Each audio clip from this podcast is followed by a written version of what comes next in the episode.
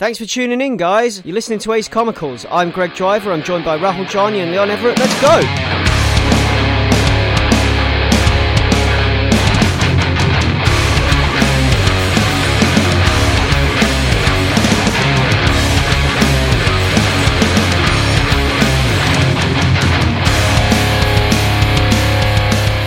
Hey guys, welcome to Ace Comicals episode number 63. And we have a full house again.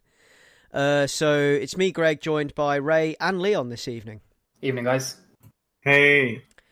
It won't be evening when you're listening to this. Chances are it'll probably be like 7 a.m. on your way to work or something like that, but we can pretend. Um, so, uh, how has everybody been since last time? What have we been up to in the past two weeks? Well, we haven't seen Rahul in the moon, so Yeah, I think Ray should what have you been up to? Yeah. Yeah, I'm sorry I've had like life stuff get in the way, but I'm back. I'm back, and I'm ready to talk about some comics. I think. Um, How have you guys been? I uh, like you guys had your recording, uh, the last one, which was really interesting. I love listening to you guys when I don't have to be involved in it. It feels a lot more. It's a lot nicer hearing your guys' voices when I don't have to engage with them. Oh, thanks. Yeah. it was meant as a compliment. This is what he was like on holiday as well. Yeah. He just asked me to send him voice clips through WhatsApp instead of speaking to him directly. Opposite ends of the couch. Yeah. So yeah, I mean, I've I mean it's just been like more Castlevania for me. I'm on the uh the inverted castle now, the upside down castle. I saved. Are saved. you Rick- talking? Sorry, go ahead. I'm talking about Symphony of the Night. Yeah, Okay, yeah, because it got re-released recently, right? yeah. On the uh, PS4, you got packaged with Rondo of Blood and re-released as a double set of two Nice. games. So I, I I'm on the reverse castle. I saved Richter against better judgment. Whoa, whoa, whoa, whoa. I needed that true ending, man. That's the only reason I did it. Save the Richter, save the world, man. Yeah, exactly. So uh, yeah, we're doing the reverse castle now, and it is hard. It's way harder than I remember it. I think my reactions have slowed since I've like in my old age or whatever. Like my thumbs aren't as n- nimble as they used to be, but yeah, it's way more difficult than I remember it being. Also, I think like when you're a kid, you're a bit fearless in some things. Yeah, So like, like- then you've got more patience. Yeah, I was going to say it's a mixture of being more fearless and like just having infinite time and patience to just do it over and over and over again and bash your head against it. yeah. I ain't got that anymore. I, I do something, I fail, realize how far back the last save point is, turn it off, and then scream into a pillow. I, I'm not like I used to be. got to factor into your game playing time the hour, um, uh, like recharge you do afterwards, putting on some uh, some screamo, exactly. Yeah. Get you back in the right headspace. Yeah. Exactly. the hour of I've got to factor in an hour of failure as well. Like this, it's more like it, it's it's less of. Oh my god! I've got to do it all over again. To more, I haven't got time to do it all over again. I'm a fucking adult now. Yeah, I am not going to get to play again for two weeks. yeah exactly. Uh, I mean, other than that, X Men Grand Design is back. I hope you guys have uh, been keeping up with that. I've not been keeping up with the schedule for that. So what what's actually out now? Like a new issue or is it a new collection? What what's the deal? It's a new issue, and it's the third and final, which will be like the third and final trade because he was doing six issues in total. And this is uh, Extinction. So this is X Men Grand Design, the first part of Extinction, and um, it's uh, it's really really cool. And uh, I, well, we we talk about like X Men Grand Design ad infinitum on here, so um, or we have done. So I'm not going to like bang on about it, but I'm just going to say that it's back and it's awesome, and uh, it's going to be a really cool conclusion to the set. And I cannot wait for the next part of this. Yeah, I'll be jumping on that when it's collected. Yeah, also um, another thing that stealthed its way into my pulls is the fact that there's now an Angel comic running alongside the Buffy comic. Does it uh, interact like the Yeah. TV show did? I think I think they d- I think they're going to eventually, and yeah, they they kind of do actually, yeah, because there's bits of setup and cross, little bit of crossover. Like it told you not to read Angel Zero until you'd read Buffy issue four, for example.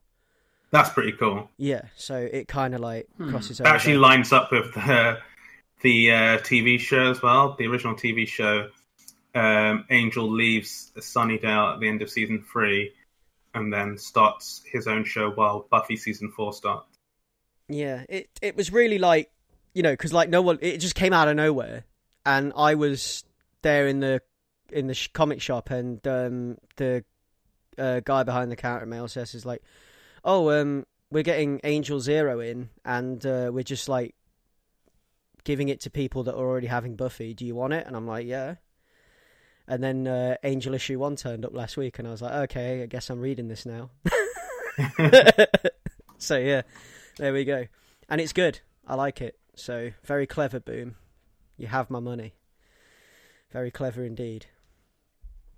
Um, yeah. So that's that's been my two weeks, pretty much. That that and Narcos. I started watching Narcos on Netflix.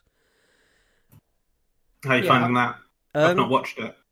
It's really really really good.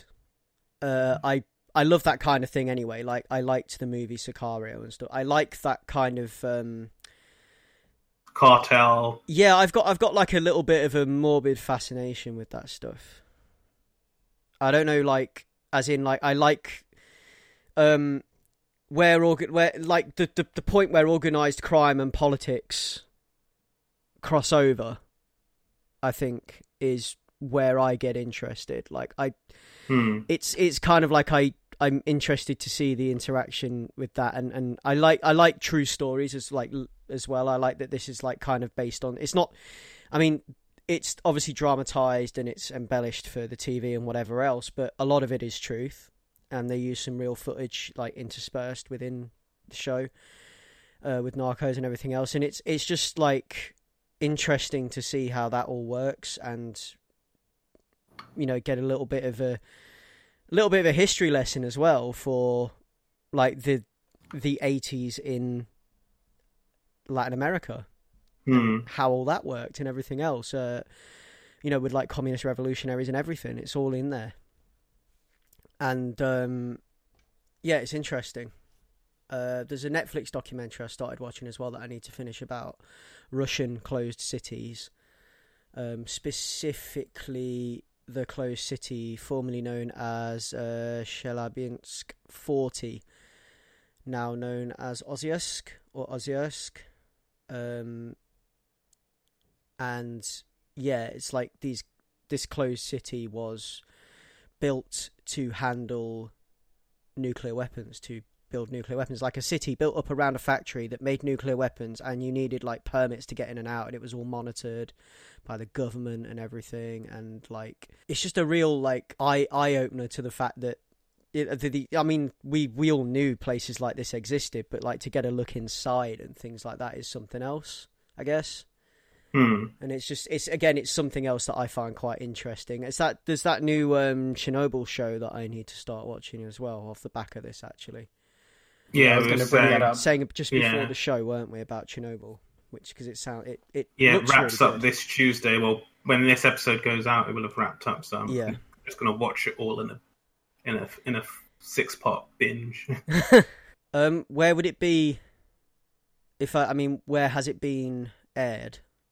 now TV if you're in the UK, Yeah, so I would. because Uh, it's a yeah. Sky slash HBO uh, co-production. I'd have to hit up Now TV then and check that out. Um, yeah, that's that's been me. That's been my two weeks. Um, I don't know about you guys, but that's that's been me. That's literally it. Like alternating on my PS4 between Netflix and Castlevania, watch an episode of Narcos, decide I've got like some strength back, and then go back onto Castlevania kind of thing. It's like that. That was that was like my I've day had a, yesterday. a very very similar experience to you in the last couple of weeks because I've been alternating between Sekiro and I mean I guess not the same for the TV side, but Skins. Like I've plowed through two two seasons of Skins on the recommendation of Leona Marvin, and uh, it's it's really good. Like it's just it's such a cool um like throwback to to being a teenager and it like living a life that I never lived, but like I get to vicariously do it through these kids who are fucking disgusting for the most part. And I like I was talking to I was talking to these guys off off the air about how like some of these house parties are filthy, and I would never like I, like to me it's um, it's it's um like unrealistically or like out of this world levels of disgust. And apparently that happens. Apparently they were like kids were doing that all the time having these like quote unquote skins parties. I don't want to be a part of it. I'm kind of glad that i never lived through that but it's kind of fun to watch them do it so if if you've never got round to watching skins i would actually really highly recommend it Yeah, Sophie was watching it. Um, my girlfriend was watching it before she uh, went through. How many seasons is there? Four. No, I, think think, there's there's like like, seven. seven. now. Oh, I don't know. She, I, I, I remember her watching season four. Um, but she, she was watching Skins and enjoying it, and I think she had watched it before. But yeah, I, I Mm. mean, I, I've, I've actually tried to get into Skins, and I couldn't really fully get into it, and I don't know why. But yeah, Yeah, I think I I'm, I have vague memories of giving it a go when it was airing. Like I remember being a, like a late teenager and it being on Channel Four, and like being attracted to the adverts and stuff. But like I didn't really have the space to watch that much TV, especially in a row, um, back in those days. And I, I guess I just bounced off it, and I wasn't really connecting to the characters at that point. But like in hindsight, like looking back on it now and seeing it from a different point of view, and per- perhaps it is like I could imagine being. I don't remember this, but I could picture myself being like 16 to 18 years old and being a little bit jealous of the lifestyle they live, or like the freedom and like the carefreeness and like all the drugs and partying and stuff, and like having a weird level of like jealousy, but not really wanting that either. Hmm. And like looking back on it, it's kind of it is just fun to to I don't know see these characters, and they're all really likable characters as well. I mean, some of them are like are really frustratingly teenager-ish. Like I remember I was texting Leon and Marv saying, "Just do your fucking homework. Like it's not that hard." But then that's me talking as a 33-year-old man telling a 16-year-old to 17-year-old kid what to do with his life. It's like it's yeah, it's just fun to watch. It's really good writing and really good, really good acting, and like you really feel for these people. So yeah, I'm not sure. Maybe give it another go now. See if you'd like it. yeah, I, I should probably try it again. Yeah, because I, I, would, I would add um, one thing that I like because I watched the show as it aired um, like 11 years ago or so.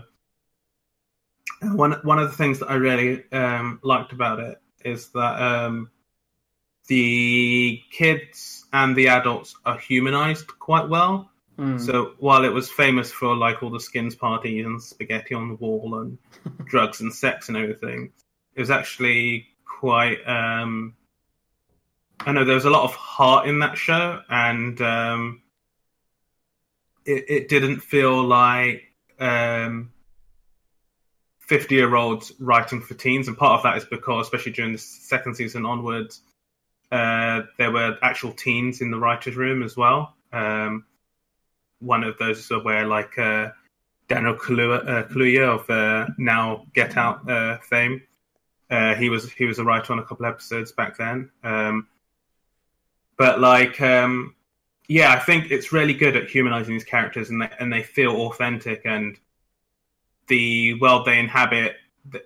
There is a bit of like a heightened reality to the show Hmm. um, where like sometimes it's almost magical realism, but um, like for the most part, it's like there's a lot of joy and fun in amongst all the all the all the filth, uh, which I uh, like gelled with um, pretty well. So yeah, I'd, And- definitely recommend it. yeah that magical realism aspect like that's something i wasn't expecting from this show and it's like it it's it's clever because the adverts do a really good job of not selling that point but if you go back and watch them they kind of it's still kind of in there like it's not really hiding it but you kind of ignore it because you think it's like heightened sense of reality just because that's how adverts operate sometimes but yeah i really like that it blurs the line between this sort of fantasy world and i don't know maybe i'm reading too much into it but like how it it plays with your perspective of time, like being a kid when you're in college, and like just how how fleeting everything can feel. Um, Yeah, I, I super dig it. Yeah, with that, I guess we better move on to the comics, hadn't we? Yeah, let's do it. Yeah, should we do it? Let's do it. Okay, so the first one on the list is something that uh, we were given an advance preview of by Vault Comics. This is called She Said Destroy, and this is She Said Destroy number one. Now, this went on sale on the 29th of May, but we had an advance preview of it, and we're going to review it for today's show. So, Over millenniums, Bridget, goddess of the sun, has conquered and converted the entire solar system into worshipping her and her alone. Save one space colony, the Witches of Fae, are the last believers of the Morrigan, goddess of death, Bridget's sister, and the only god left, uh, the only other god left. As Bridget's forces re- uh, prepare for one final battle, the Morrigan prepares to do what she does best destroy. The cover itself for this comic, we've got the Morrigan, the goddess of death, and uh, she is surrounded these kind of like flashing co- colors and swirling landscapes and she's got like this sword that appears to be on fire and it just it just all looks kind of epic and like especially with the um the typeface used in the uh the logo and everything else it's got this real kind of like uh She-Ra slash Voltron thing going on which you get more of later on as well in the book. I mean, like first impressions from you guys because we all read this, didn't we? Yeah, um, the artwork is stunning. Like I, I really love the color work in this. I like the, uh, I don't know. I, I think I use this language a lot, but like this kind of pastely blending of like different colorscapes. I really enjoyed that about this book. But on the first like reading of this, I, I think I came away really lost as to what's actually happening. But I think it's a really beautiful process, and I think this is one that I'm gonna have to read a couple more times before I can really get a sense of what's actually happening. I don't know if you guys felt this way at the end of this issue.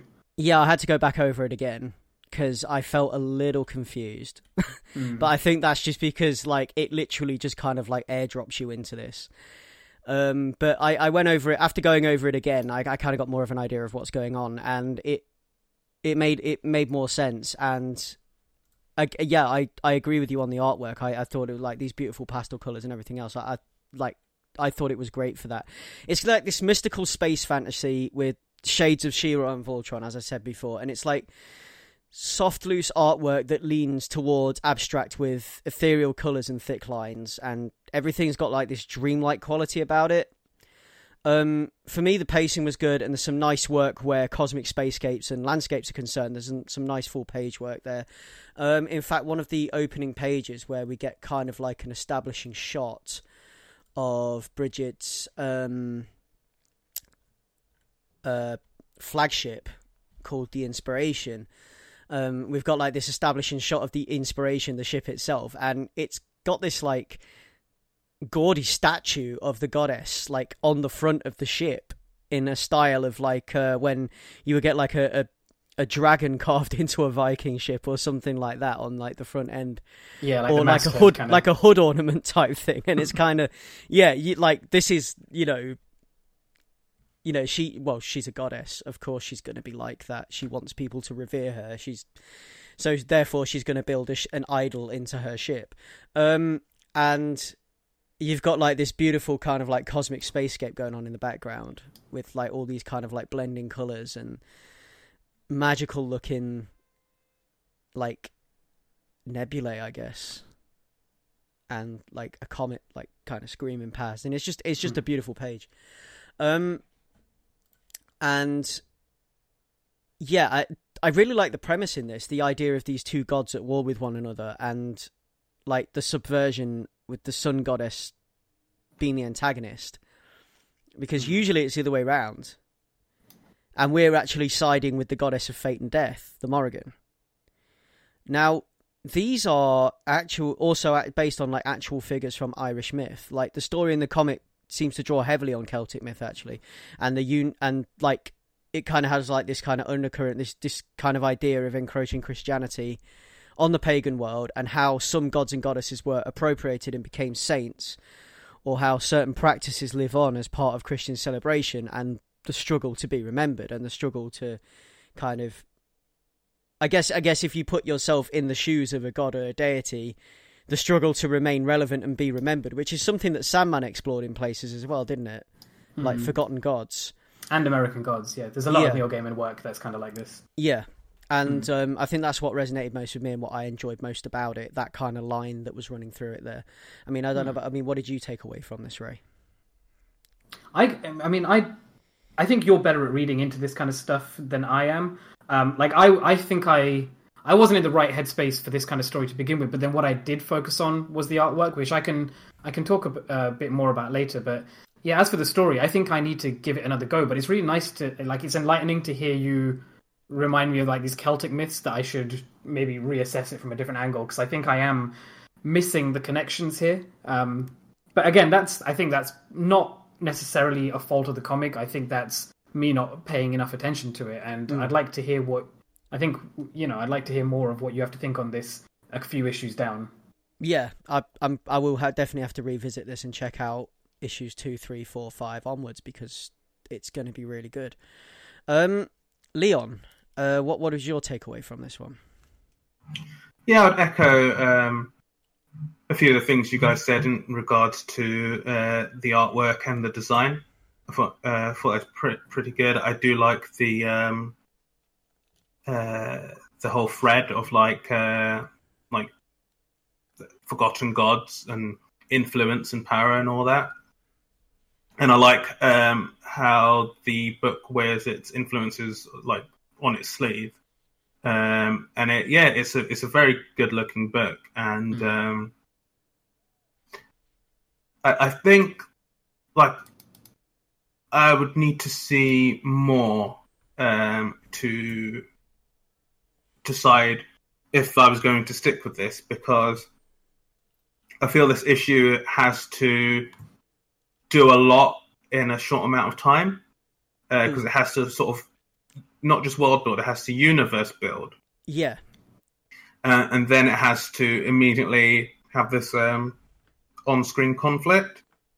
and I think that's why it's something where you had to like take a second glance. Well, I You think have, do, you have to do a double take, but I mean, you haven't. You've got it, have you? Yeah, well, I just, I just, I just Yeah. read it once, uh, but Yeah. um, yeah, I, I, I, I, I, I got pretty much like I understood the story.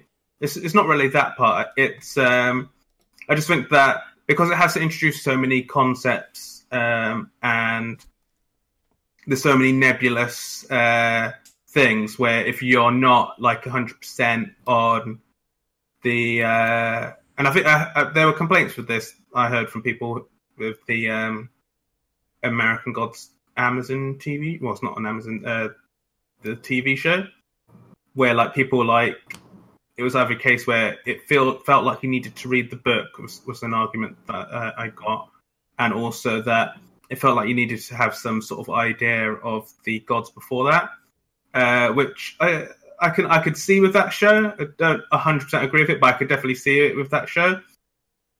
But with with this, I, I feel like um, yeah, if you don't have that uh, full understanding of the some of the influences, you could get lost. But I, I think it's um, it works well to get across as much as it does in this first issue. And I do like the subversion of like the sun and death. But um, yeah, I, I almost think that at times maybe it's doing too much because like I feel like the lead character Winona, I think it is, Mm. gets a little bit lost in the shuffle, and like her and her mate, uh, I just, just have no connection with them. Like, I'd rather spend time with uh, what's her name, the uh, the emo witch with the crows, uh, Jacqueline of Fae. I'd rather spend time with her because she seems like cool and that she's got like a, a story. Whereas like the kid, I know they're like sort of starting off and they're young Harry Potter esque like wizards on their way type thing. But I found Winona to be kind of like dull and like she's the boringest looking character out of everyone in the book, which hurts because she's just some like rando blonde. Like her best mate's got blue hair. Like everyone else looks cool, but like I assume that serves the purpose as like her being like an, an every person character. Mm. But um, yeah, I wasn't I wasn't taken of her while I was taken of everyone else. Um, but yeah, I, I think like it it manages to aggregate its influences in a cool way, and I feel that going forward, it's probably going to be uh, transformative with them. But it's it's a thing that I'll I'll at least need to read a second issue to see if I want to uh, stick with it, Mm. and also to see um, if the possibly uh, like the if the possibility of bad optics happening, I, would- I would like to see if that goes where where it could go. But I think overall, it's um, it's a good read and uh, definitely um, an intriguing first issue. Yeah, I, See, I, what, can I can I give my my two cents? yeah. because I want to the thing I want to like following on from what Leon said, I think there are too many moving parts for someone like myself in this first issue. So I, I gather that I'm like I might be a minority in this bit, but like I do think I'm going to reveal something that I don't think I've mentioned on the cast before. But sometimes when I read a new comic, I don't actually spend that much time reading the plot or reading the words. I think I end up, depending on what kind of mood I'm in, I pore over the images a lot. Um, so this is one of those comics where I wasn't really in the mood for reading the story, and so this is what I mean about it's not necessarily a fault of the, the comic, although it does have. I think it, it is throwing too much into the mix to get the interest of somebody like myself in this first issue. And again, a common complaint we have is uh, how hard it is to review issue number ones. I think I would probably uh, pour over this much better as a trade, knowing that there was going to be a full arc of a storyline, or there's going to be a more chance of that happening after reading the first 10 pages, if you know what I mean. Whereas when you get 10 pages into an issue one and you're feeling lost, you know that you're not going to get the answers you need in the next 10 pages. Um, but the thing that dragged me along in this book is the quality of the artwork, and like we said before, like that that um, pastely colorscapes. There's something that I love about the art in this, where it's doing a lot with very little, and it shows that off immediately. Like the first image you see is like this, um, like this very sparsely drawn city on very sparsely drawn green hills over very sparsely drawn waterfalls, and it's like it's really beautiful in its simplicity. So like you were saying, it's got really bold, striking, like thick edged lines, but then in between all those lines is massive patches of like um almost singular color like one gradient of of green going across this entire hillscape for example. And then the buildings even as you get further into the scene and it gets closer and closer to the buildings the the fidelity of those buildings remains basically the same. It's almost like they're um like you're looking at the the hard edged bindings of a you know like a, a, bookshelf for example. That's what i brought to mind. Or like they look like cardboard boxes and that never gets uh, dived into deeper. And i kind of like that that it remains quite um, simple in in the things that it's illustrating. You know it doesn't it doesn't get more detail the deeper you get in. And i think that's the kind of easy it, it's weird. It's a weird dissonance because the the the plotting the the narrative the the dialogue felt very uh, convoluted or like hard to penetrate, but the artwork was doing the exact opposite, where it was it felt really uh, free and soothing and like easy to drift through, and that's why I feel a bit conflicted about this book because both of those things were like in opposition for me personally. So I, I don't know if you have thoughts on that. Yeah, I that is like um I think I um, I think that's kind of that that that is what works for this book as well. Like the um the images are are like like you say, nice and simple and neat, almost abstract with the colours involved and everything else, and then the the the text itself is quite um it's quite hard going, and as you've both said, unless you are completely on the ball, it's easy to get lost in this book. Uh, but I think that's what it's got going for it that it's that you can read the images without having to rely too much on the uh, on the lettering. But I mean that's that's the power of comics, I guess. Um, but before that, I'll just get to the credits for She Said Destroy. So the credits here for She Said Destroy, we have uh, Joe Corallo is the writer, Rebecca Nalty is the colorist, um, Liana Kangas is the artist, and Melanie Ujimori is the letter letterer. And uh, yeah, they've they've put together a, a, stunning book, and I quite enjoyed it. And um, I would just add, like, I, I think the lettering's pretty good in this bit. yeah. Uh, did you mean like the the the story or like the the way the story unfolds? Because I think the lettering's pretty good. I think he means that. I think yeah, he meant the way the story unfolds. As in yeah, I didn't. I didn't mean no, no. Versus the simplicity of the images. Yeah, you said lettering, but anyway, uh, I just want to shout out. I think that uh, MVP of the comics definitely Rebecca uh, Nalty's colors. They they mm. They do yeah. Uh, elevate the book to yeah. to another level. When I when I said lettering, I didn't mean the lettering was dense. I meant lettering as in uh, the term I'm using for the words in the comic. As in the lettering. it's just funny to, for yeah. this medium, but yeah. yeah, yeah, yeah. The writing, the lettering, yeah. I know, I know. I I've done it. I yeah. I'm backwards. My brain's backwards, but there we go. But yeah, there's some cool lettering in this actually, in the way that um, different voices are represented and things, which is something me and Leon touched on in the last episode. In the way that um, the shape of a speech bubble, for example, or the way that a speech bubble is coloured, can change the way that you hear a character, and that's kind of cool. Um, but yeah, that was a, a cool little book, and that's on sale now, um, as of last week, I believe, the 29th. Yes, so uh, the Wednesday prior to when you're listening to this show, which will either be the 5th of June or after.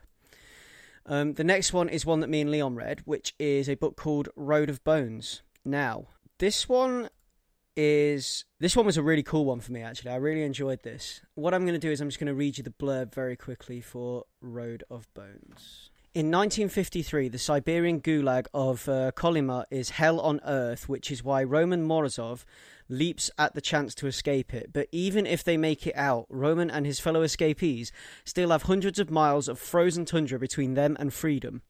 With the help of a mysterious straight, uh, with a mysterious being straight out of his childhood fairy tale stories, Roman just might make it, or is it being, or is this being, or is the being simply a manifestation of these brutal circumstances driving him insane?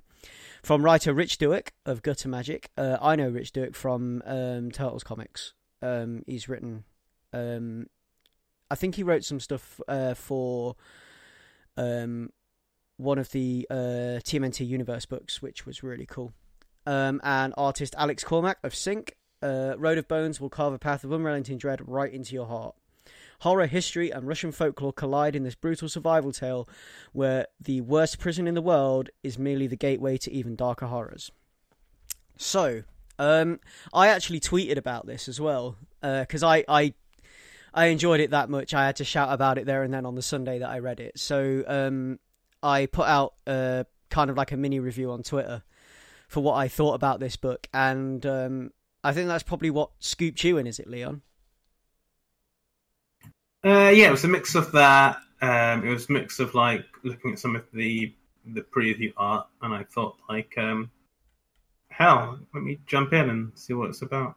Yeah, so I mean, to kick us off, um, I I thought this was really great for a first issue for a horror comic. I thought it was a, a really smooth opening, and um, when we've talked about horror comics before, we try and kind of place them on a timeline of a movie, right? It's what we did with Winnebago Graveyard, where we take each issue and then we kind of say, okay, so this is going to be the opening 20 minutes of the movie.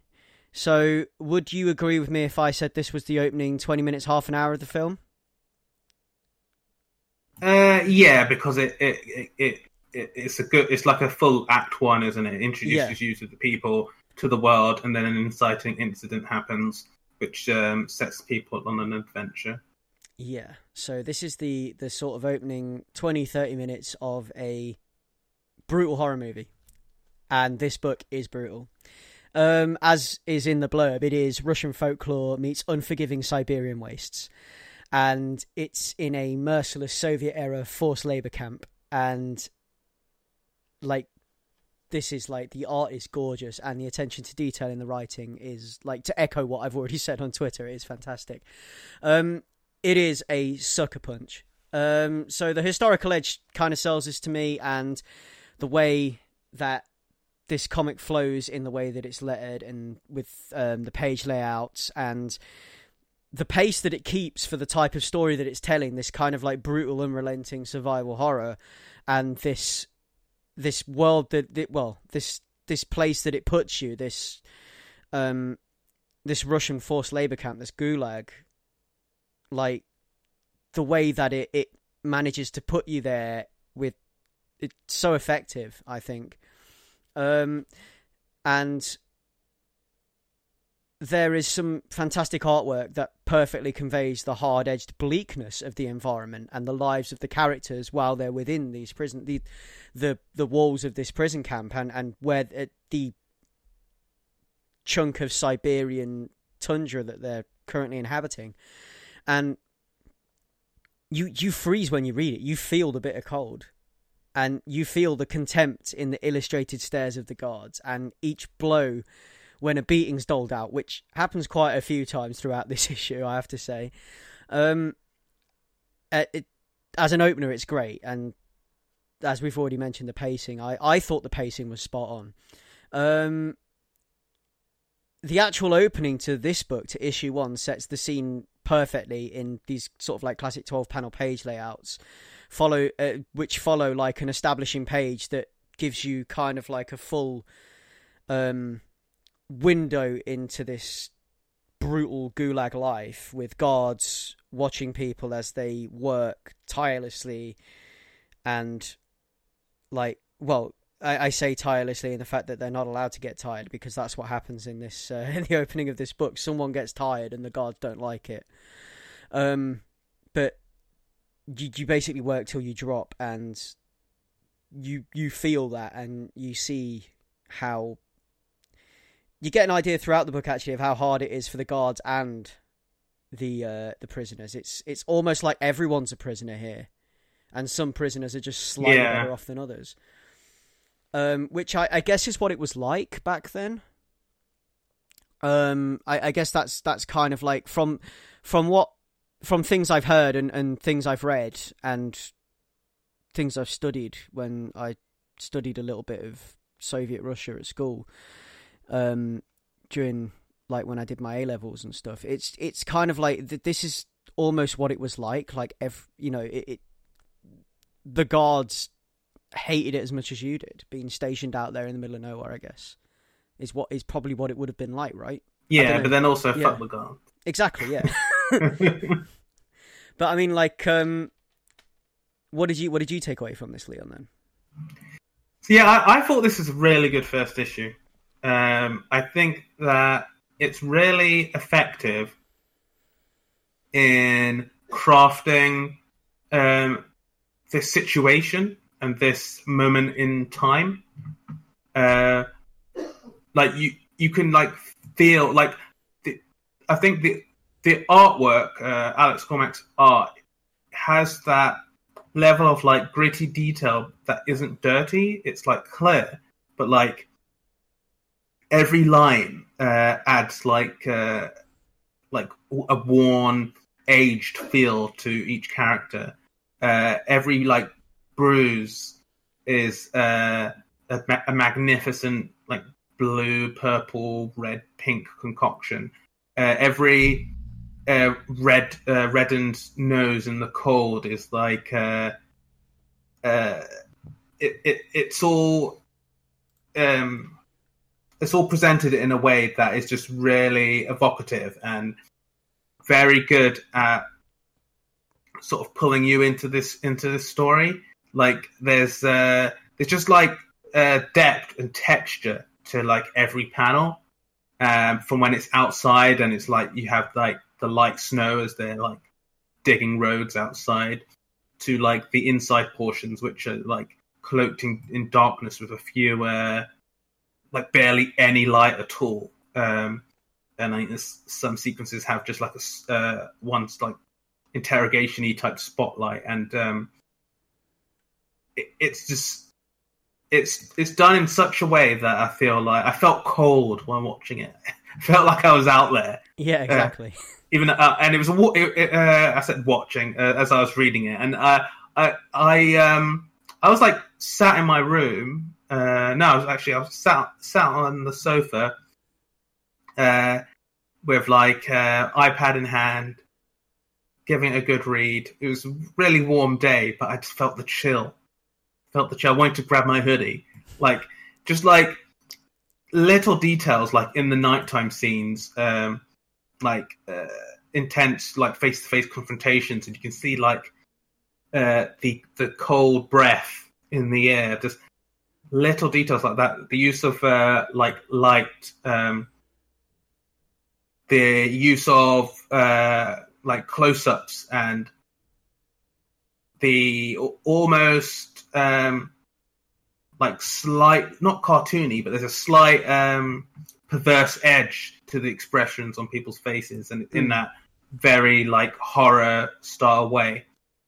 There's like. But, it, like almost like um like gargoyley faces in some places. They're like um like you say that that that perverse edge to it. And yeah, this, when you mention the use of light, there's a particularly good point where we are in um, an office and we get um some uh like it's one, two, three, four, five, six. Is it six? No, five. Five panels, uh, horizontal panels, um, one under the other, and the perspective just keeps flipping from one side of the table to the other in this interrogation.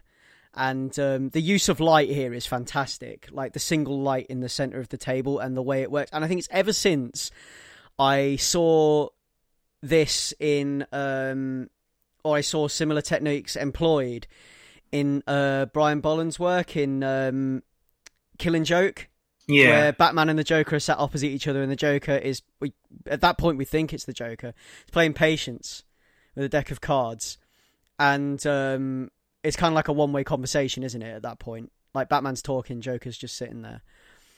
Um, and it's it's a similar thing where the perspective just keeps switching on the page. I mean, it, it I can't remember exactly. It might be employed slightly differently in page layout, but it's a similar technique, and I love it. Um, and the way the light works here as well, it is brilliant. Um, Yeah, it's, it's great, and Yeah. th- there's little things that I like because I mean you're dealing with uh, a lot of uh, Russian dudes who are going to be wearing hats and they're going to be wearing like full like uh, uh, over uh, like um, like work uniform because it's cold out there. So I really like uh, the subtle but really good uses of color and like patches on like their hats and their shoulders and their their jackets and their trousers, just so it makes it easy to identify uh, who is who uh, who is who uh, like easily. Uh, that like uh, in my in my uh, head, I was joking to myself about uh, Roman, the the sort of lead character, pretty much being Naruto. Like that's got to be uh, influence there. He's got blonde hair and he's got orange patches on, on his uniform. But um, yeah, I just I, I think it's it's um, just really good at um, taking you through like the awful calm where like food rations and like um, really really um, like brutal punishment um, awaits you. And if you make the same mistake twice, you're going to get Yeah. stomped down, and It- no one can do anything about it. It builds tension beautifully, and there's some evil smiles in this book. Like specific points where guards have like this kind of like horrible smile on their faces, and it is it's it's it's it's got teeth.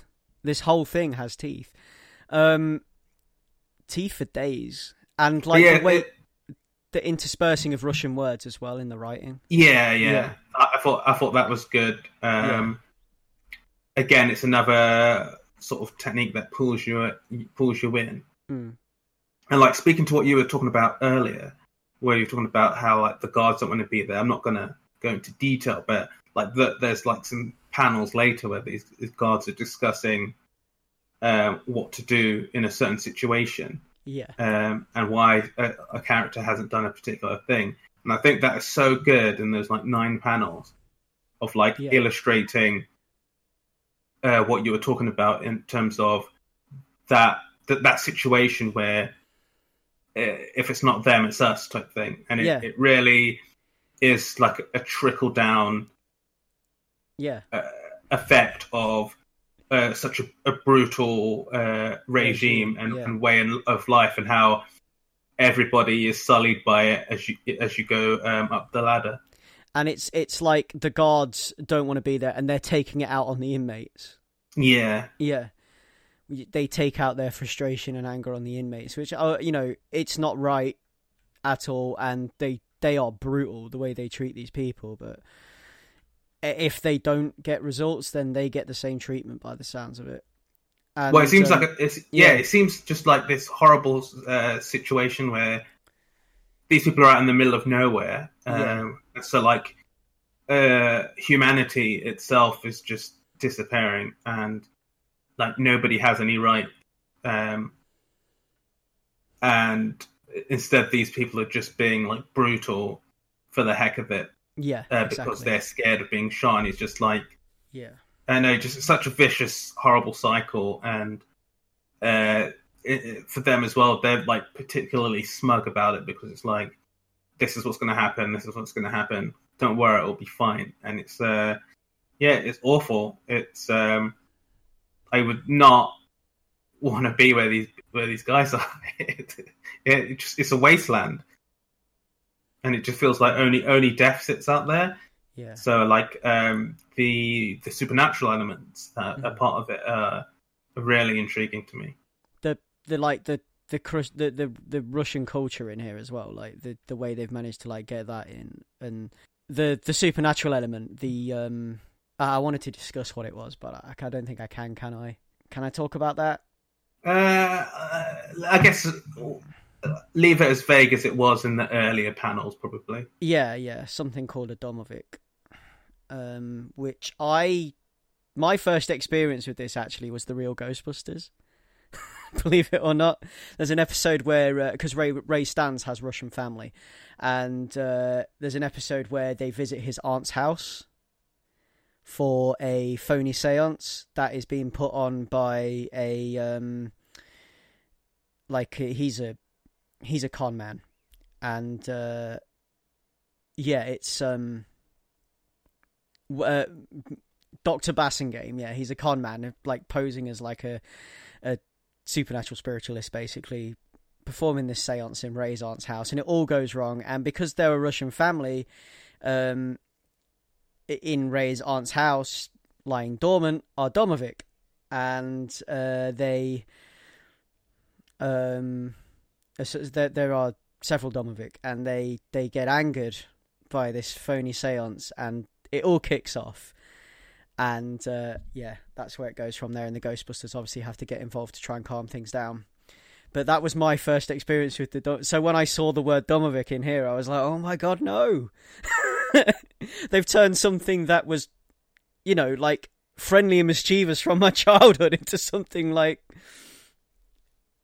But the- the thing that's the thing that's Yeah. good here is that uh, even in uh, the like text of the book, like Roman, uh, and for for us as well, he doesn't know if it's just because he's playing up to superstition, hoping that this uh, if he leaves some food out, something he'll be he'll he'll get some type of blessings yeah, and uh, and it, it's not made clear for him whether like the things that he might have seen if Hmm. they're in his head because he's in this awful situation being driven to delirium yeah. or if it is real but in, for him it's just like i'm gonna i'm just gonna do Yeah. this like it's a superstition it's like i don't know if it's real but i'm, I'm just gonna do this like And- just something to try and keep him going, something to try and Yeah. keep him grounded. Yeah, and like it's it's, it's creating yeah. a creating some form of hope which is pretty cool and it's like his uh it again it's something that was possibly you know um something probably mild and mischievous from his childhood that his aunt told him about some some legend about some mild and mischievous spirit that has been that has become that that is now you know something else in the pages of this book and it's great. I love it. Uh, and i think that's where i've got to stop before i go any further but it's great. Yeah, Um, and I'll just add like um uh in, in in some like later panels there's like really good um you I mean throughout the book the color is really good. But like e- especially at the end uh, in sort of a nighttime scene involving like fire, yeah uh the way color is used is so good. It's um It is gorgeous. just the the the mixing of the colors um and the way that it's um it, it feels like it's sort of uh, diffused but in, Mm. in the foreground uh, it's it's done really well like you can feel the i mean you can see as well like the elements like particles in, in the air like Yeah. it, it, it is very um I mean, uh very uh, illustrious i'd say and that first blood splatter as well. In the oh uh, yeah the yeah, first yeah. few panels of the book, like the way they do, the way that the way that the color is used to, to, to illustrate blood in this and everything, it's just like like, you get the idea that blood shows up in against the snow and everything. You know, like they do that really well. Like I, yeah, and, yeah. and it, it, it it has a very good contrast to it, um, and it's not like the whole book is because the way to cheat that is just to you could make everything washed out, Mm. but there's actually a surprising amount of color in for such like a, a bleak setting, and I think that um, that pays dividends throughout the book. And as I've already mentioned, like the lettering, the pacing, the way the uh, in the way that um, speech bubbles are spaced out, um, like you get like the tense pauses and everything, but they're illustrated in gaps between speech bubbles. In like we talk about like um, panels as a measure of time, but like also in the amount of space between two speech bubbles, you can kind of get a sense of that sometimes as well, which is really cool. Hmm. Um, And at the same time, Yeah. you get a lot of panels where there is uh, no dialogue or uh, no Yeah. sound whatsoever, but you you like um, you fill in the gaps um, Yeah. from what's come before. Yeah, and it is. It's just such a great first issue, and it's like a blind river first issue. I cannot wait until this gets released as a trade because it'll be one for the shelf. Um, but yeah, I'm I'm I'm loving this. I'm all over it. And that is Road of Bones issue number one, and uh, that is written by Rich Douek, and that is art, colors, and cover by Alex Cormack, letters by Justin Birch. So that's your three-person team, and what a team they are to come up with something like that. So, Ray, did you have something to discuss next? I do, and it's the exact opposite of what you guys have just been talking about. That book sounded heavy. Damn. Like that's that's not what I needed, and I'm glad that I didn't read that. Um, what I read was a book called Paradox Girl. Yeah. Um, as I often do, I just picked it out based on the strength of the cover, uh, where it shows the um, the eponymous Paradox Girl uh, on the front cover, surrounded by like 20 different variations of herself. So what this book is, um, let me let me read out the blurb from uh, from Comixology. Give me one moment. If I can find it. So, as a hero with the power to go anywhere and anywhen, Paradox Girl has made an absolute mess of her own life. She's changed history so often that she isn't even sure who she is anymore. Join her in this superhero comedy as she tries to make sense of her chaotic existence, chases bizarre whims, and maybe even finds time to save the day once in a while. So, uh, this basically came out last week. I think it was the 29th of May um, that it came out as a trade, collecting issues 1 to 6 of Paradox Girl. It is written by Cayti Elle Bourquin and it has art by Yishan Li. Uh, let me just see if there's any more credits. Um, additional art by Harley Williams, Suzanne Elizabeth Miller, and Stuart Wallace Miller. Um, so, what I gather is this was originally funded on Kickstarter um, under the name of something I think called Hana Comics. Hana is in the Japanese word for flower, Hana. Um, and I've just been on the website, and it looks like in the wake of this comic, they've released uh, like a short board game uh, version called. Uh, let me have a look. Time Game, which is very appropriate for this uh, paradox and time travel themed comic. Um, so I might be checking that out. But it turns out this was picked up by Image Comics and it's finally published by Image Comics and yeah, collected into this uh, volume one. And it's basically six completely different stories. So these six different issues were six entirely different stories about this paradox girl. And issue number one is such a fantastic introduction to her, where it shows how she basically messes up her own life con- constantly by tr- jumping back in time. And every time she jumps backwards or forwards through time, she leaves like a version of herself in the time she just left behind. So she keeps creating problems and then leaving it for another version of herself to clean up. And it's so the Oh, first wow. issue. Yeah, it's. I think you would love it. The first I issue is sold. basically it's it's great. First issue is her trying to fi- one find breakfast for herself, but it find, ends up being like whisked away, and we don't find out how. And it turns out later on that it was a version of herself that we track throughout the entire issue. Um, like we follow one version of herself as she interacts with other versions of herself.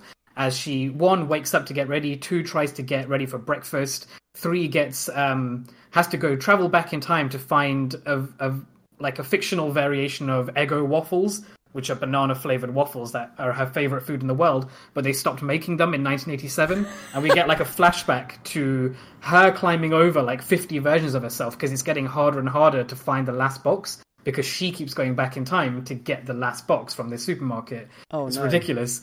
Um, and then it's how it plays with this confusion of where she's sort of dressed the same in as every version of herself. She's either waking up in like her her baggy sleeping clothes, or she's dressed as like this slightly like well put together secretary, and there's so many different uh, copies of herself that you don't know who you're tracking until you get the final picture at the end of each issue.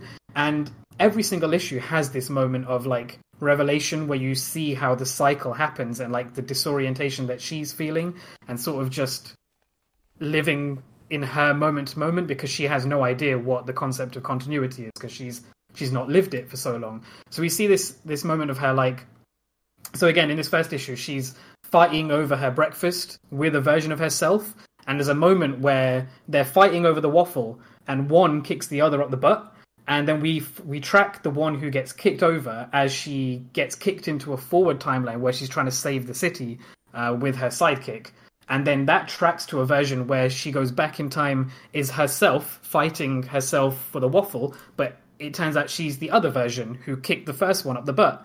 And then we see her like victory pose and then being attacked by the same monster that she neglected to fight the first time round. And it's just it's mind-blowing and like convoluted and ridiculous and doesn't i guess doesn't really make much sense if you track it but like the way that the the time travel is portrayed is really interesting because it's just you get to see like a thread of pink that like emanates either as a as a mirage coming off of her or like a thread of pink that travels throughout the scenes and connects to different versions of the same character. And it's just super interesting. The first first issue does a really good job of like selling what her powers are. The second one i believe is called let me see if I can find the title of this issue because it made me laugh the first time side, I read it. Side note, just while you're doing that, I yeah. This is like it sounds like it was insanely hard to make. I feel like it because there's this is why I respect this story because I feel like it's easy to come up with this kind of concept and say, oh, I'm just going to make a, a you know a, a, crazy time twisty paradox story, but it's hard to make that to give it a satisfying payoff without mm. feeling like it's um I don't know, like yeah.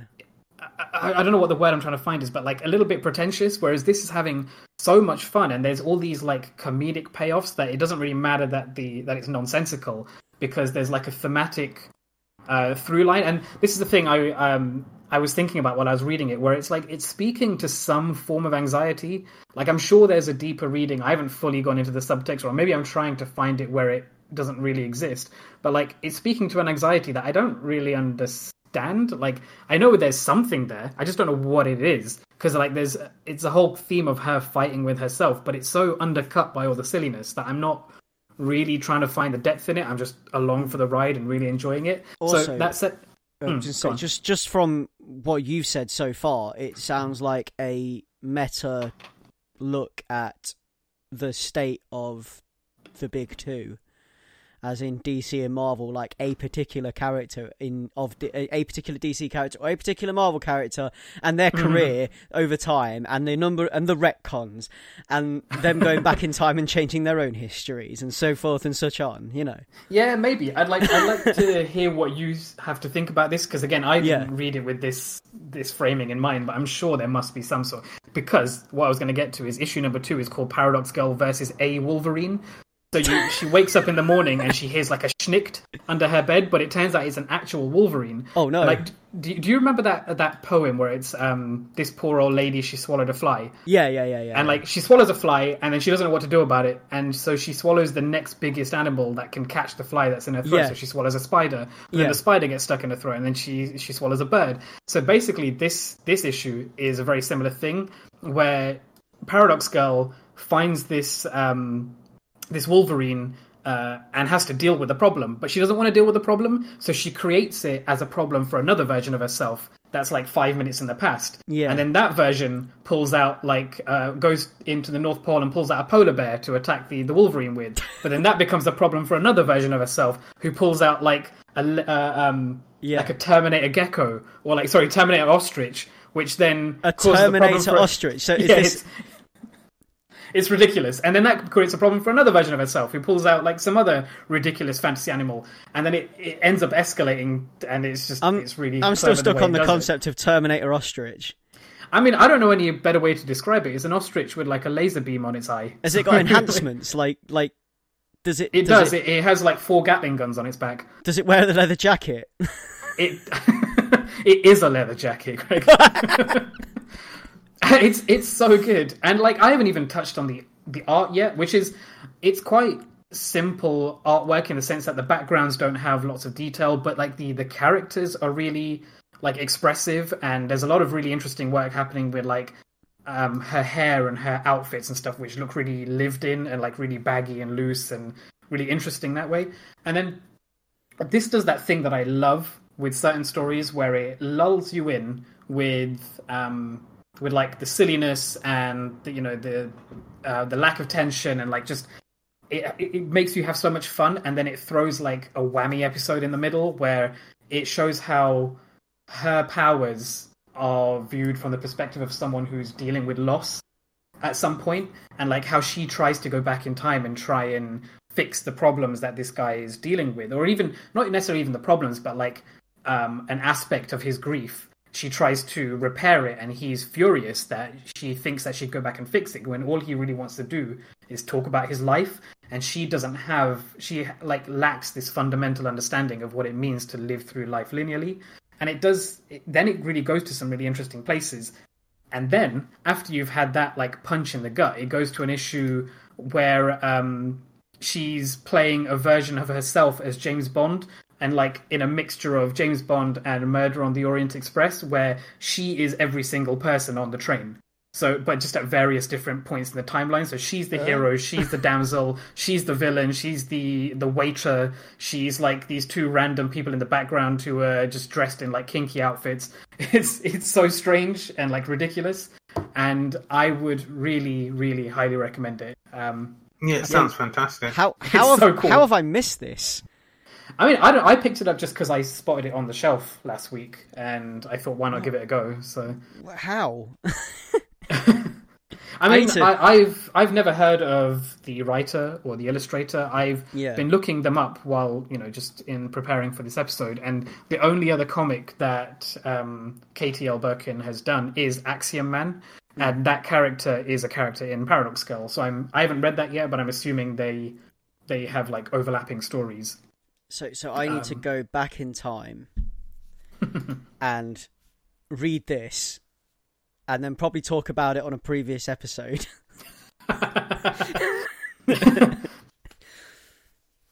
and then there'll be episodes of Ace Comicals from then onwards that have got two Gregs. Yeah, I can't wait to hear what you've already that. said about it. Yeah, exactly, yeah. so that sounds really good. Um, Yeah, that's very rundown of the recent trade. again. That is Cayti Bourquin as the writer and Yishan Li as artist and illustrator. Yeah, sounds really cool. Sounds like something I want to check out. I also do want to pick out the the board game, just even if it just has the like the artwork and the silly humor of the comic. I think that would be a worthy pick, and it's it's only twenty Yeah. quid, so I might just pick that up. So, I mean, aside from the other two comics that I've already talked about that I've read, um, I've been reading my um, sort of like going back and rereading schlocky Marvel comics. Uh, namely, the first Secret Wars. So, this is like Secret Wars 1984. Um, and uh, it's it's great fun. And it was just it was just something that I I don't know I I was just like amazed that it was something that was purely to flog action created purely to flog action figures all all because Mattel wanted to like get on the train and rival Kenner who had like a license for DC toys at the time. Um so Secret Wars was like ev- like a big Marvel crossover. Like they basically it's like Marvel Smash Bros. is the easiest way I can describe it. They get all the Marvel characters and they drop them on a planet, and they're being controlled by, or they've been brought there by some a force called the Beyonder, this godlike force, this this godlike being, um, who is, well, like for for yeah it, yeah, and they're on this planet and they fight. And they are provided with gadgets and bases and stuff, and all the other things that sell action figures and add value to action figure transactions but yeah, it was it was cool. Um, I've been rereading that, and um, on top of that, the last comic that I wanted to talk about was Batman: Last Night on Earth, um, which is the latest DC Black Label release, and this is Snyder and Capullo, the uh, Batman New 52 team. So that's uh, Scott Snyder writes, uh, Greg Capullo draws. Um, he's the artist. Uh, got Jonathan Glapion on inks. FCO Plascencia does colors. Uh, Tom Napolitano is the letterer. And uh, the cover is Greg Capullo and FCO Plascencia. And we've got a variant cover by Jock.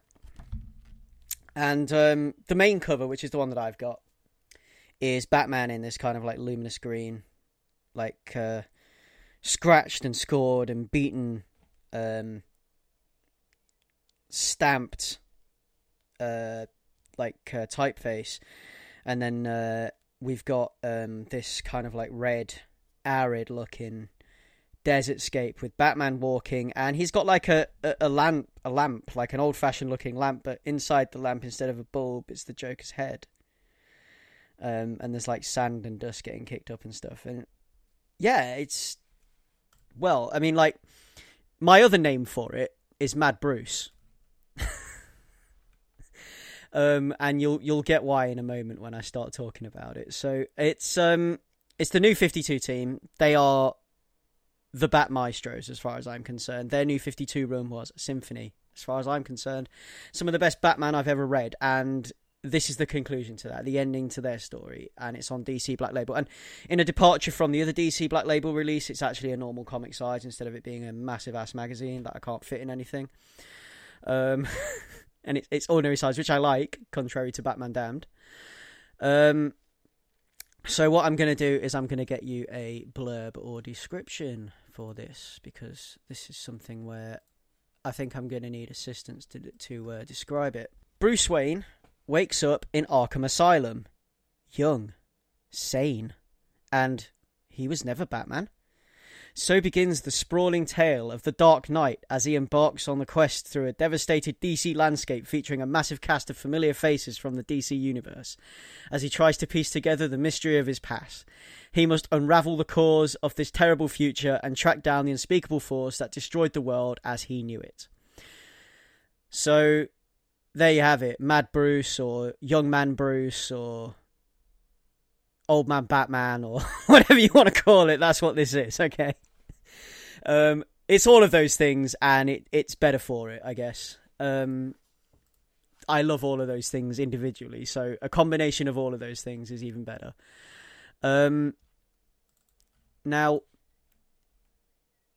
the art and the pacing and the attention to detail is exactly what I've come to expect from this team. The unease and the strangeness and the twisted in the beginning of this book gives way to the epic in a premise that pulls from various post-apocalyptic tales. It, like I keep saying, it has that Mad Max going for it. It has that old man Logan air about it. Um, there's some cool character designs in this. Like I love seeing post-apocalyptic takes or Mad Maxified established DC characters, and I like seeing that um, that was one of the one of my one of the reasons that I enjoyed Old Man Logan as well. I like seeing like what the future does to these characters. Like this is the Hulk in the future now, and this is you know I, I I'm I'm a sucker for that stuff. Um, and it's just yeah, it's just a great Batman story, and it's it's uh, it's only going to be three parts. Um, this one was sixty one pages. Um, so it's it's a little bigger than a normal comic. It's almost double size. Um, but we like that. More content, more bang for our buck. And uh, yeah, this is a really cool book from DC. I'm really into this. And it's like um there's one particular sequence in the opening of this book that I love in particular, and it involves Crime Alley, and the pacing and the build up to the crescendo are spot on perfect. The way the panels run and the way the page is laid out and the delivery of the message, it is a solid gut punch, the kind that makes you queasy. And throughout this book, there's solid moments like that where it builds up and then delivers something. And the bit where, which it describes in the uh, the blurb where Bruce wakes up in the asylum, is perfect for you know, like that the, there's something not quite right here. Like that that has that like in spades that there's something not quite right here. The the the kind of like weird kind of like anxiety of it and the like he knows that something's wrong and nobody else knows that something's wrong and it's just it's great and what that builds up to and what that turns into is fantastic. And this is going to be it's going to be an epic one. It's going to be one for the ages. It's going to be one for the shelf. Um, it kind of has this kind of like um, Dark Knight Returns feel about it. It's that kind of uh, tale, that kind of um, has that kind of regality about it. I guess in that it's that is like an important Batman story. That's the one that you know when people talk about like what Batman comic should I read, everyone recommends that, or everyone you know it's it's going to be one of those. I think it's going to be one of those. Um, and yeah, it's uh, it's something I'm very into, and uh, it's something I recommend to any Batman fan, and uh, it's something I recommend to you guys. Um, especially Leon, because I know Leon likes Batman. I likes his Batman books, and he'll probably enjoy this, being as it's only three books long. Yeah, I love the sound of that. Yeah, Three double sized books long. yeah, but you know, it's great.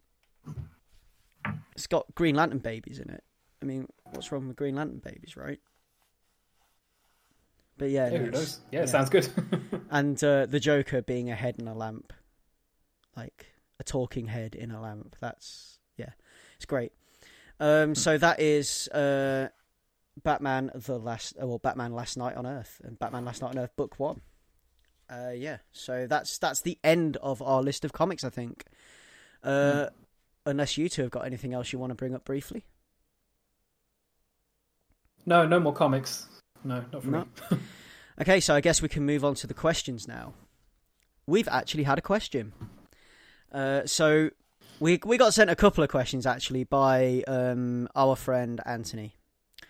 Uh, he's uh, a streamer, streams on Twitch uh, under Antascu, um, plays a lot of cool games. He sent us a question: um, If you could write a comic, what would you choose to do? I'm not talking entirely original here, more like I'd write a Batman comic. But there's more.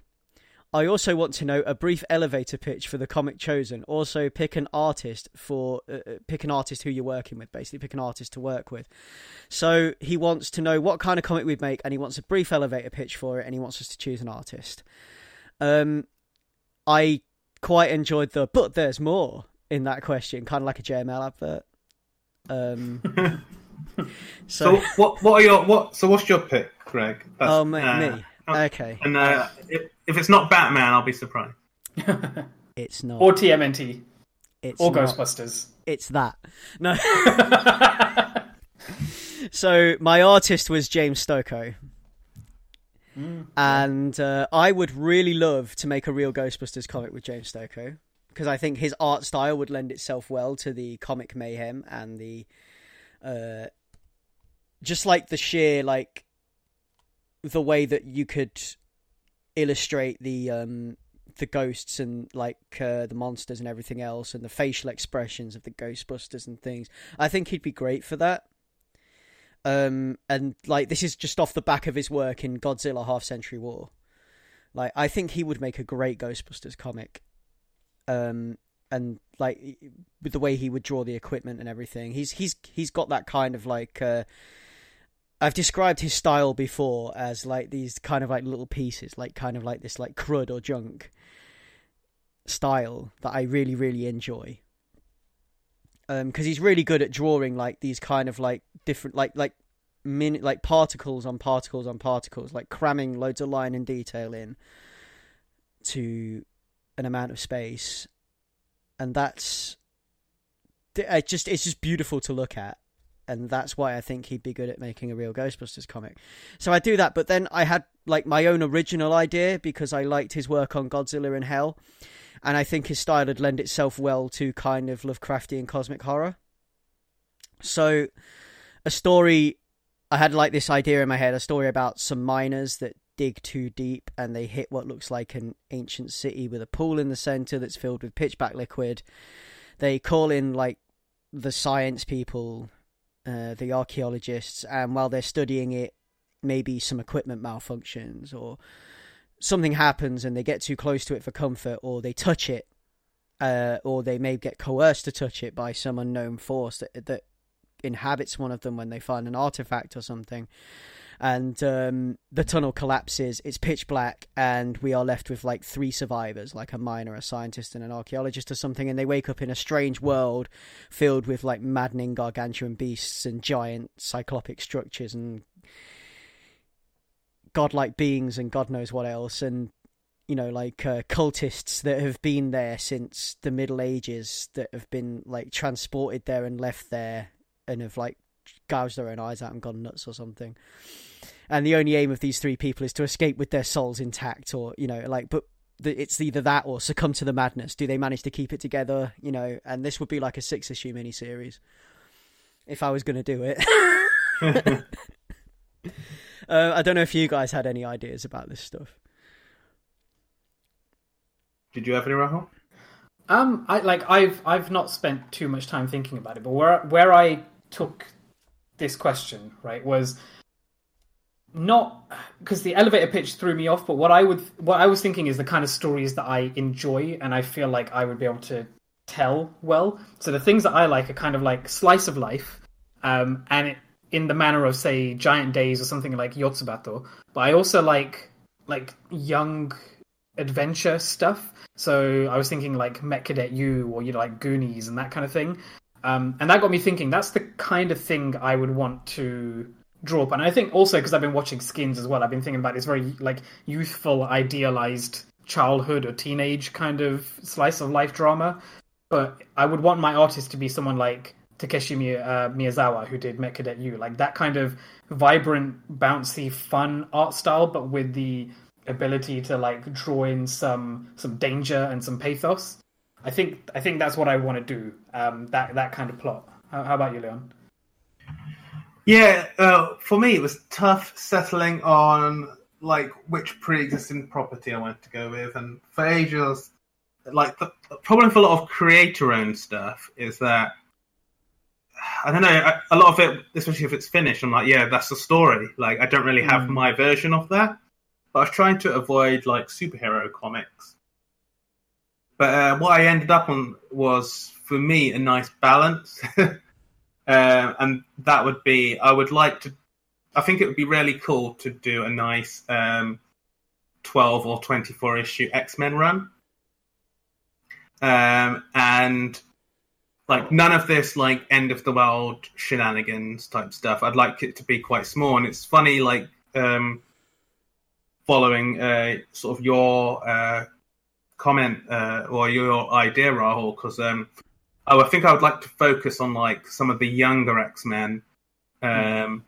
and um, like have it squarely fit in in terms of uh, at the mansion and like in in uh, in in the actual world. None of this flying off to space or going to any like um uh like savage lands or anything like that. I'd like to set it in the real world, uh, uh more so like like upstate where they are in, uh, in the mansion, but also in the city. And I think I'd, it'd be really cool to set it between like two years of high school, so maybe between um, them being juniors and then uh, in going into being seniors, and focus on like a handful of of of the younger X Men, and I think it'd be cool because it, would be less sort of slice of life and more. There is a, a, story uh, like um, a thread running through, but how it affects um, these different select X Men in in different ways, and um, I think it'd be cool to uh, like delve in their into their heads a bit more, and like in that classic uh, Claremont um, lineage to go a bit more heavy into the um, uh, some of the like allegories and allusions to what the X Men like uh, meant for like uh, what what they were inspired by in the real world, which uh, what led to some of their ideas and stories in that. So I, I think, especially now in like 2019, 2020, there's like so much to mine um, mm. and explore in, in, in the world of like uh, mutants in America. Uh, and I know like every story about that has ever been written, but I think like it would be cool to like follow some of these characters um, at, at at this particular age because like being a teen changes from like decade to decade. Like our teen years are so different to like teens now, and uh, our teen years were so different to teens before us, who were teens in the '90s and teens in the '80s. So I think there's a lot of like um, ground there to cover, and there's a, you've got access to so many. Uh, like a smorgasbord of like cool characters. The hardest part would be whittling down who who who I'd uh, want as my main cast So- and as my villains. So you're talking like Westchester 10510 or whatever instead of Beverly Hills 90210. Well, yeah, I think it's like um, the the teen problems wouldn't really be like who's cheating with who type thing, but it would it, it, would it would deal with a lot of um, things that are going in your head because I think that's such a um, uh, it's such a transitional time because you're going into the final year and then after the final year it's like you're an adult. What what is what is uh, what do you do next? What's the next stage?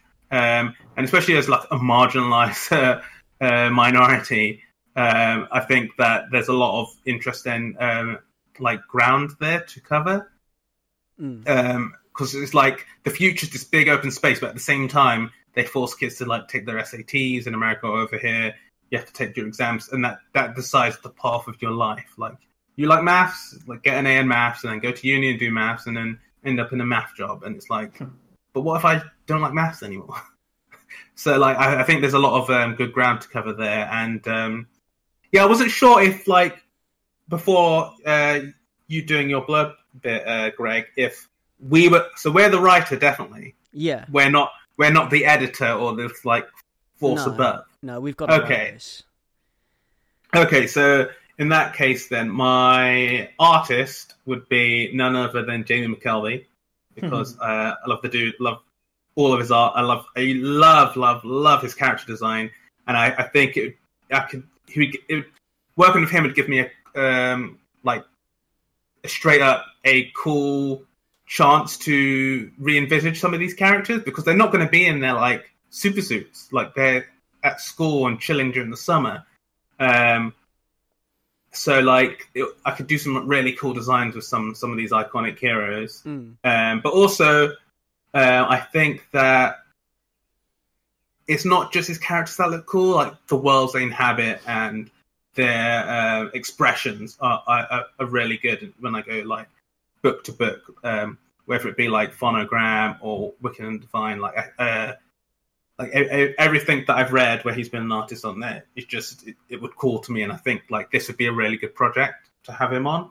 Um, and I, I think if you've got Jamie McKelvie there, you need to have Matt Wilson doing colors. Like I think those two uh, work together really well, and um, Matt Matt Wilson bring brings a lot to Jamie McKelvie's um, art. So I think have to have those two on. Um, yeah, I think that'd be a pretty good team because I, I was thinking if I was in the editor role, then uh, my my writer would have been uh, Saladin Ahmed. I think he would just destroy this storyline and uh, properly probably nail it with the uh, interiority and um, thoughtfulness that I think it um, Yeah. deserves. But at the same time, he doesn't write in a preachy style. He writes in quite a, a an, an entertaining and uh, well thought um, well thought out style. So I think it'd be a good match. Yeah, I mean, like to to sort of like enhance my pitches. Um, for my original one that I came up with, you could easily adapt that to a Swamp Thing story.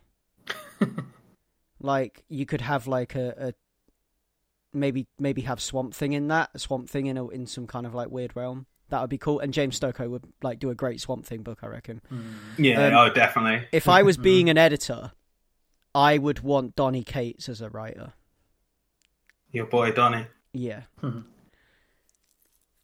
I think Donny Cates would do some great work with, like, kind of like, uh, with Swamp Thing, with the whole kind of like horror edge and everything else. See, if we're going to go down like the editor picking route, I would want Tom King and Mitch Gerads to do something set in the Leftovers universe. Because I think the style from, say, something like the Vision books and Mister Miracle really suits that like, like holistic pathos, lingering internal dread thing that you get from that TV show. I'd want. I'd love to see that. I mean, like fantasy stuff now. I'd I'd want Tom King and Mitch Gerads to do Jean Grey and Cyclops. That's interesting. That would be cool. Yeah. yeah. Like their relationship. I thought. I think they would. They would be able to do a really good story there. But Mm. yeah. That's a really good pick. That's a good Yeah. shout. But yeah, um, so I hope that's answered your question, Askew. Uh, I hope I hope we've we've satisfied you there with that. um, and I think that brings us to the end of the show. Uh, all that's left is the pull list, which I will rattle through fairly quickly. So, um, I'll start with my picks for the fifth of June, which is when this episode is available, and we've got DCeased number two. Um, I didn't talk about the first one yet. I'll probably get around to it after the second one's dropped. Uh, but it's a really cool um, mini horror story within the DC universe. It's kind of like DC Zombies, except it has kind of like this technological twist, and um, it is something that is born on Apokolips, and uh, it's got Darkseid at the beginning of it. Um, and it, yeah, it's it's a, it's a it's quite cool actually, as you know, as like a an apocalypse in the DC universe, which I think is what it's probably going to wind up being after reading issue one. It's really cool. I quite enjoy it. Um, there's also Batman Teenage Mutant Ninja Turtles three on the shelves now, so this is like the third installment of the Batman TMNT crossovers, and we're into issue two of that, which is out. Um, yeah, same date, the sixth. Of course, it is. That's what I'm talking about. Um, Ray, what have you got for the fifth of June? Yeah, so I've only got picks for the 5th of June. Yeah. Uh, but top of the list is Paper Girls number 29, which is the penultimate issue of the entire story. So the story will be ending with issue number 30, so getting ready to, to, to read the, the ending of that uh, long running arc. Um, got Giant Days number 51. I've got Ronin Island number 4, which I was surprised to find is not the finale of that arc. Um, I think there's going to be six issues actually in total. Um, I could be wrong about that as well, but we'll find out in the future. And then Die Volume Number One, which collects issues numbers one to five, and that's called Fantasy Heartbreaker. Is also out on the fifth. Nice. Um, for me, then on to the twelfth of the sixth, which is like the following Wednesday. Um, I have uh, Batman and the Outsiders number two. Uh, Batman and the Outsiders came back. I was very excited about it. I enjoyed issue one. It was nice to see the Outsiders back. Did I talk about this last episode, Leon? I can't remember. I think I did. Uh, the Outsiders. Mm. Mm, not to my memory. I think I might have mentioned it. I feel like Possibly. I mentioned it. I feel like I've talked about this to someone, but may- maybe I have. Maybe I've just been sitting on my roof shouting it or something. I don't know. But Batman, Batman and the Outsiders is back. Everyone, it's back, and it's great. Uh, so number two's out um, on the twelfth. Uh, Archie seven oh five, which caught my eye purely because um, it is Archie and Sabrina.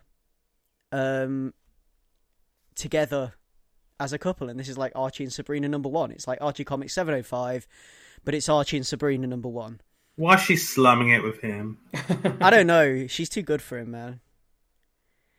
Like, Mortals. what is it about? What is it about Archie? Like, he's hopeless. Like, how does he do it?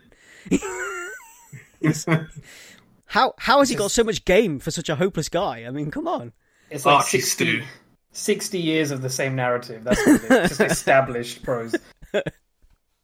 I don't know, but anyway, Archie and Sabrina are together. A new era begins as the enchanting romance between Archie and Sabrina intensifies.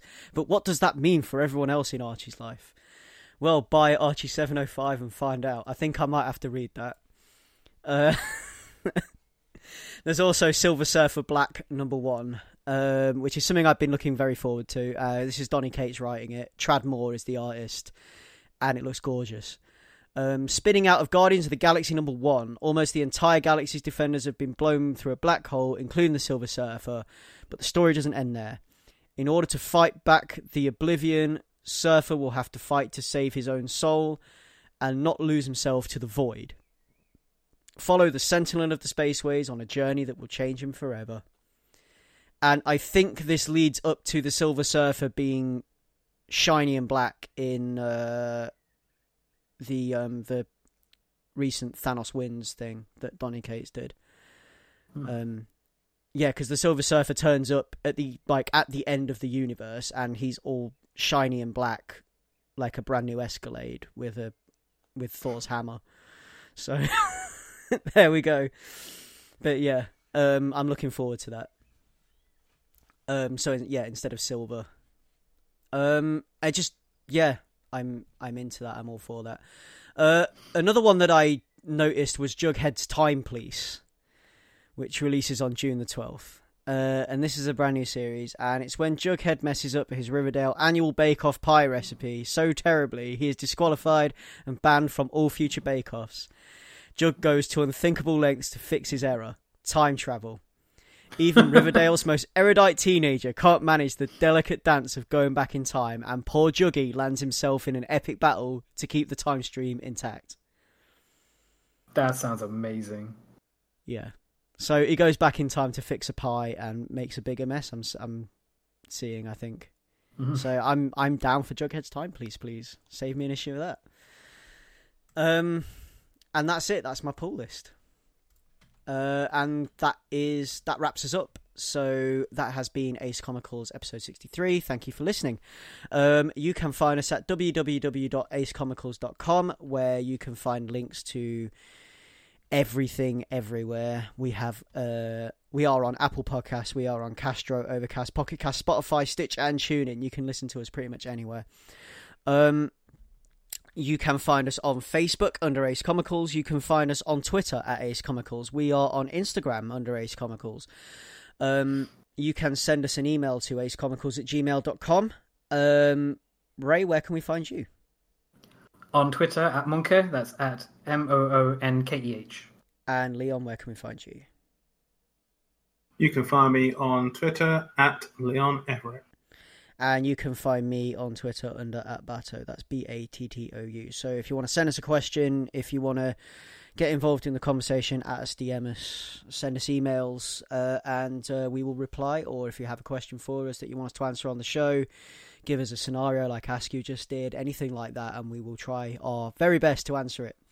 Um, also, if you so wish, you can donate to us uh, via our Ko-fi website. So, um, if you like what we do, uh, consider sending us the price of a coffee, and uh, that will help keep us afloat, keep the website up on the internet, keep the lights on at Ace Comicals.